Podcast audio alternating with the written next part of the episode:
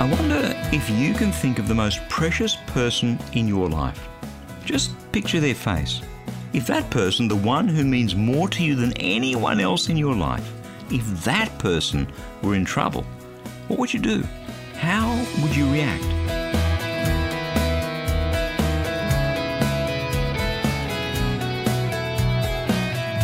Hi, I'm Bernie Diamond, and thank you so much for joining me again on Christianity Works. Today we're going to dive into the next message in this series called The Grace Transformation, to take a look at God's passion to unleash His transformative power in your life. And do stay tuned, because in just a few minutes I'll be telling you about my free daily devotional, Fresh. It's all about helping you draw closer to Jesus in a rich, powerful, dynamic relationship with Him.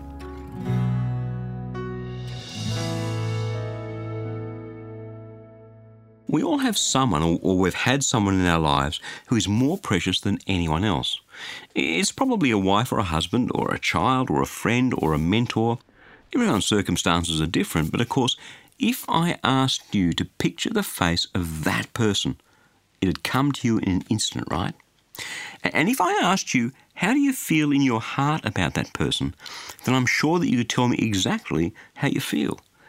It could be that you love that precious person with all your heart. It could be that that precious person has passed away and you miss them with all your heart. Or perhaps that precious person betrayed you and is with someone else now, and all you feel is a sense of pain and loss and devastation when you think of him or her. Whatever your circumstance, what I know is that that precious person elicits a strong emotional response in your heart.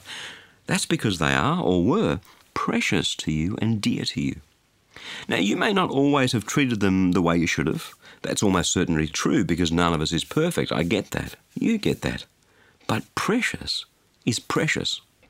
So imagine for a moment the response that God has to someone who's precious to Him.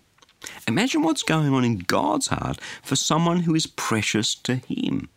It would completely dwarf anything that you and I could ever think or feel, because the love that God has is infinitely greater than the love that you and I can ever have. Over the last few weeks on the program, we've spent some time examining grace.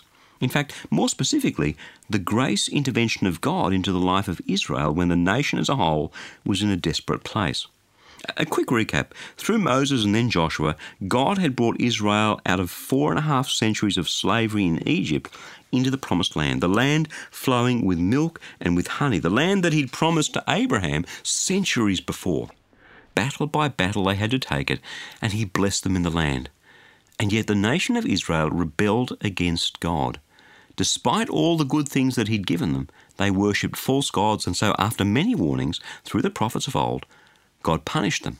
He allowed the Babylonians, the world's superpower of the day, to invade, destroy Jerusalem, destroy the temple, and take the people into slavery, into captivity back to Babylon, where they laboured under the burden of their sin, generation after generation, for seventy years.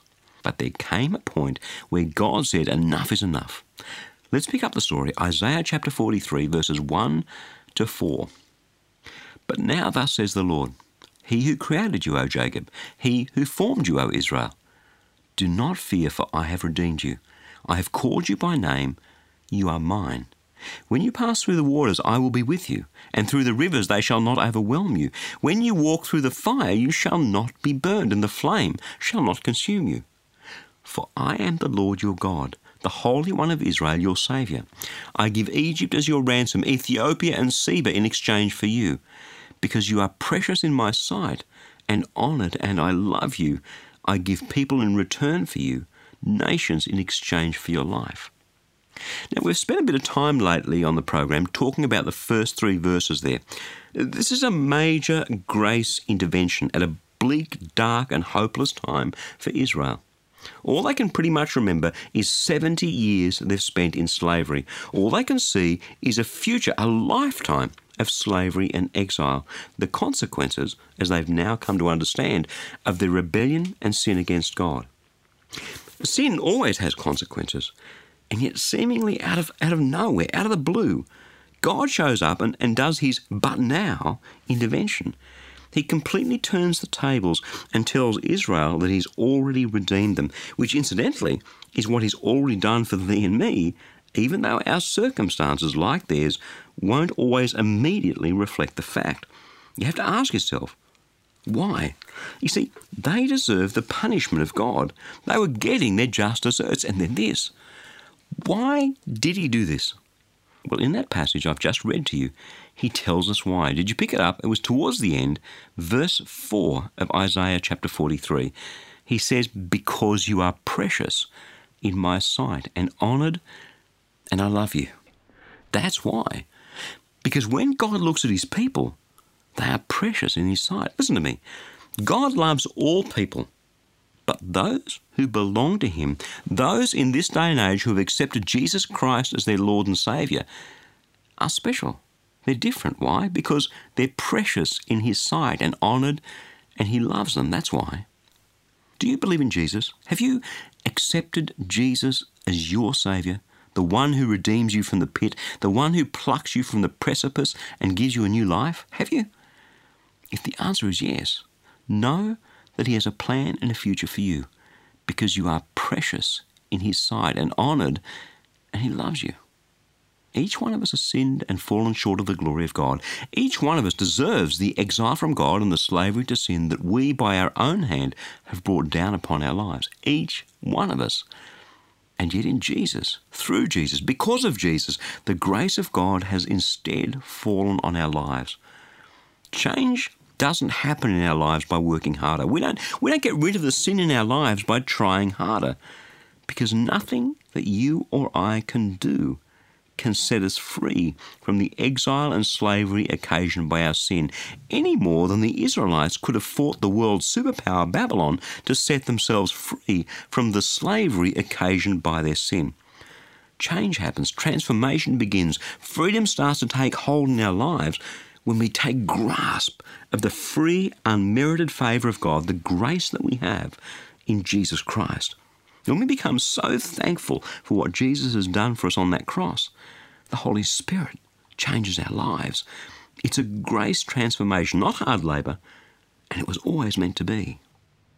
To be perfectly honest with you, I, I love my job because I get to share this good news with you each and every day here on the program. And it is good news, right? The sin that's ruining your life at the moment, Jesus came to take it away. Listen to this scripture, Romans chapter six, verse fourteen. "For sin will have no dominion over you, since you are not under the law, but under grace." What did God say there through Paul the Apostle in his word? That sin no longer has any dominion over you. It no longer has any power or influence over you. Why? Because no longer are you called to hard labour in trying to keep a bunch of rules. The guilt of failure is gone because you are now no longer under a law, but under grace. Hard labour doesn't work. It never has. It never will. So if you're into hard labour, if you're, if you're into trying to be a better person, if you're on some self-help kick at the moment, stop it. It will always end up in failure. The only thing that makes a difference is Jesus. The freedom you're looking for from the burden of your sin is found in Christ and Christ alone. "Come to me," he said, "all you who are weary and are carrying heavy burdens, and I will give you rest. Take my yoke upon you. Learn from me, for I am gentle and humble of heart, and you will find rest for your souls. For my yoke is easy, and my burden is light." Matthew chapter eleven, verses twenty-eight to thirty. Would you be free from your burden of sin? Then the answer, the only answer, is Jesus.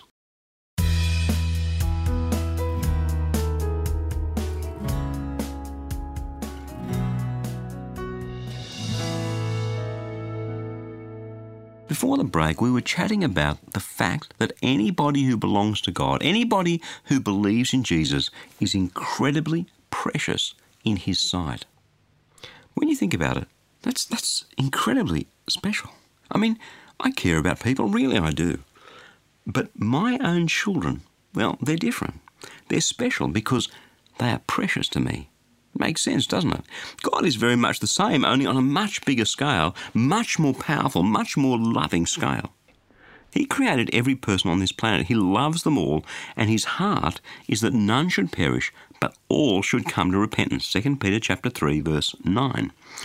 But as we saw there in the book of Isaiah chapter forty-three, he will do amazing things for his people, his own, those who are precious in his sight. Why? Because they're precious. I want to take another quick look at this passage together, because our preciousness to God is something that really needs to sink in. Isaiah chapter forty-three, verses one to eight. But now thus says the Lord who created you, O Jacob, he who formed you, O Israel. Do not fear, for I have redeemed you. I have called you by name, and you are mine. When you pass through the waters, I will be with you, and through the rivers they shall not overwhelm you. When you walk through fire, you shall not be burned, and the flame shall not consume you. For I am the Lord your God, the Holy One of Israel, your Saviour. I give Egypt as your ransom, Ethiopia and Seba in exchange for you, because you are precious in my sight and honoured, and I love you. I give people in return for you, nations in exchange for your life. Those powerful promises come to Israel at that fearful time when they've been in exile as slaves in Babylon for almost seventy years. They come to Israel at a time that must have seemed to them to be a hopeless time. As I said at the top of the program, when disasters befall our lives, as they invariably do, there's this terrible time between when the bad stuff happens and when God sets things right. It's a fearful time. I remember a time when my finances were so incredibly tight some years back, and it didn't seem to matter how much I prayed, God was mute and inactive, or so it seemed. I was close to the brink of financial disaster. It was a fearful time for me, especially as a man, because we men have this instinct of protecting our families and providing for them. Looking back on it, I can see exactly what God was doing. If I was going to be useful to him as his servant, I needed to discover his faithfulness firsthand. My faith in him needed to grow. But back then, I didn't have the luxury of that lesson. Back then, it wasn't some academic exercise about growing my faith. It was a fearful time. Fear is something that we've talked quite a bit about on the program over the last few months, and I keep circling back to it, not because I have some fixation with fear, but because it's important to overcome fear. And so often as I open my Bible, I hear God saying to me, listen up, Bernie, don't be afraid.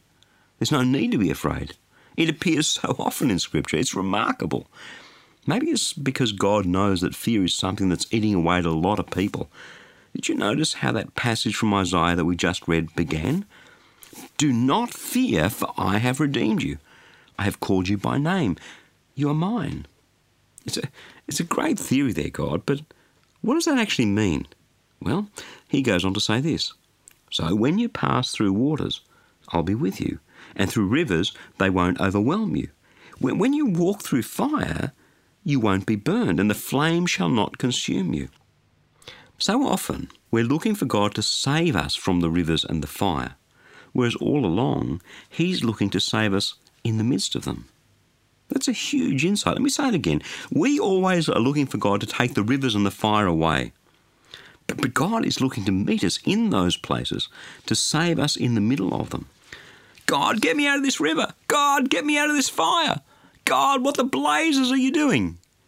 And his answer is, child, don't be afraid. You won't drown in the river. You won't burn in the fire. God's favour and protection are with us in the middle of those terrible, fearful times. That's why he says, do not be afraid. And he says it again in this same chapter in a different way. Let's have another listen. Isaiah chapter forty-three, verses five to seven. Do not fear, for I am with you. I will bring your offspring from the east and from the west, and I will gather you. I, I will say to the north, give them up, and to the south, don't withhold. Bring my sons from far away and my daughters from the ends of the earth.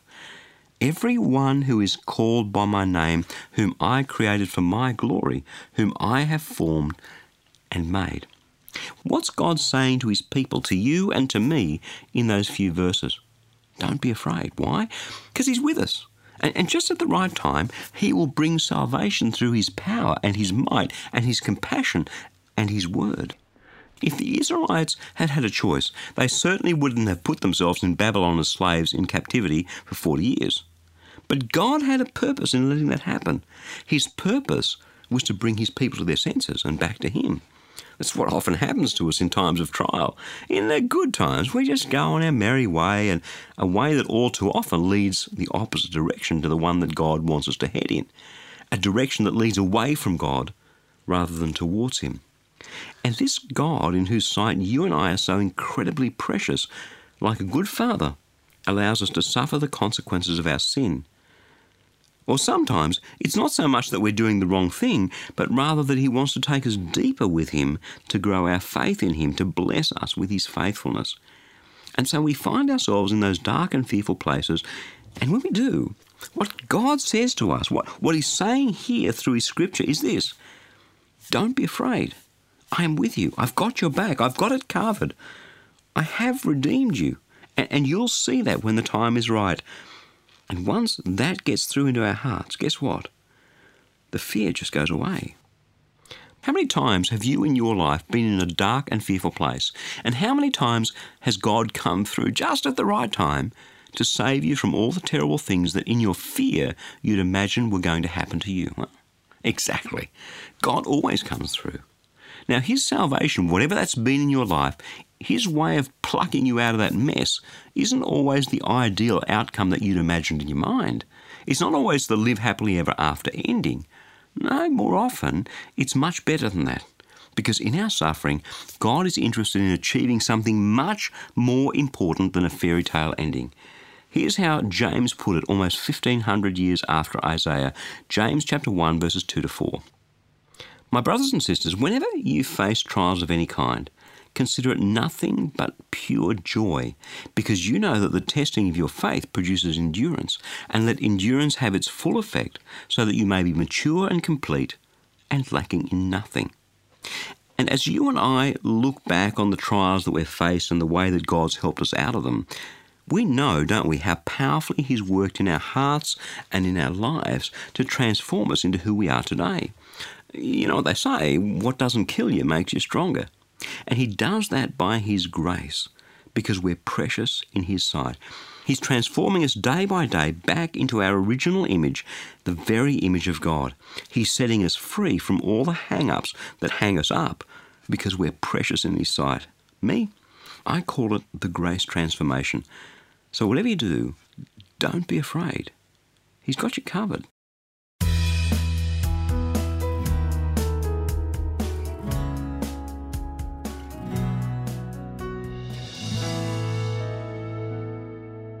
Grace is the free, unmerited favour of God in our lives. It's something that we don't deserve. It's born out of his heart of incredible love for you and me. That's why he sent Jesus, and that's why the Bible says that it's by grace you have been saved through faith. And this is not your own doing. It is the gift of God, not a result of your works, so that no one may boast. Ephesians chapter two, verses eight and nine.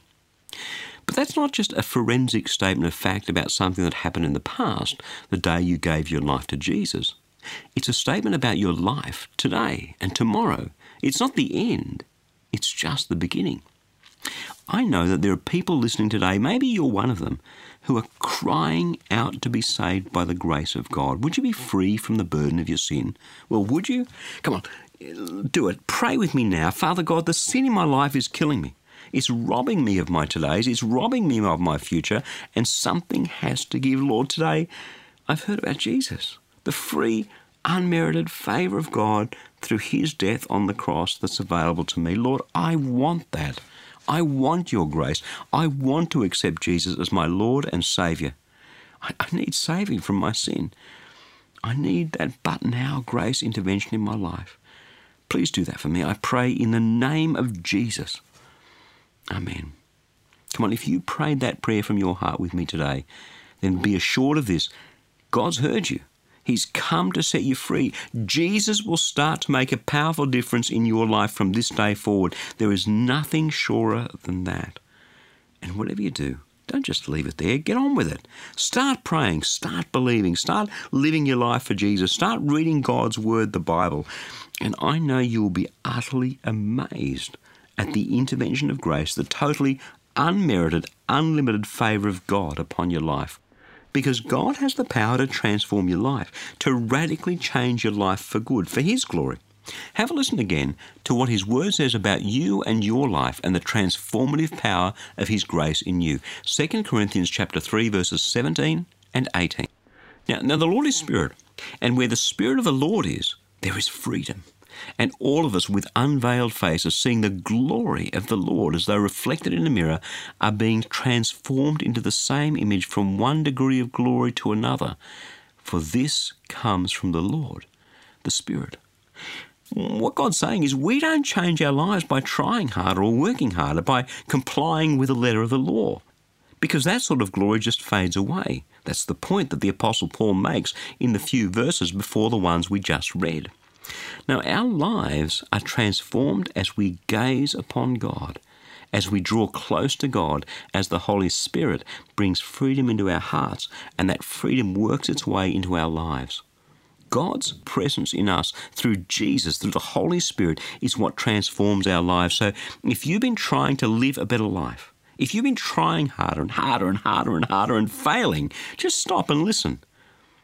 Instead, draw close to Jesus and allow Him to transform you from one degree of glory to another, so that as each day goes by, the glory of the Lord will shine through you into this dark, hurting world, into the hearts of people whose lives are being lived out in darkness. This comes from the Lord, the Holy Spirit, not from working harder. It's a gift of grace. Just as you and I have been saved from our sin, from eternal damnation through Jesus by His grace, so our lives are being transformed from glory to glory, day at a time, through Jesus by His grace. Jesus is the power of transformation. Jesus is the one who will transform you and your life. Jesus is the one who came to give you a completely new life, one that will last forever and ever and ever. Amen?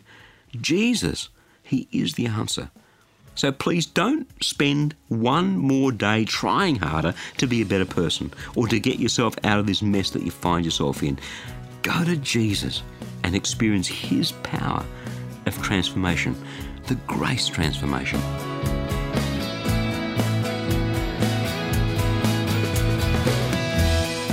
Well, that's about all that we have time for. But before we go, don't forget that you can receive Bernie's e-devotional, Fresh, into your inbox each day. A powerful scripture verse, together with some words of inspiration, hope, and encouragement to help you be all that God made you to be. You can watch the video, listen to the audio, or read the devotional. It's completely up to you.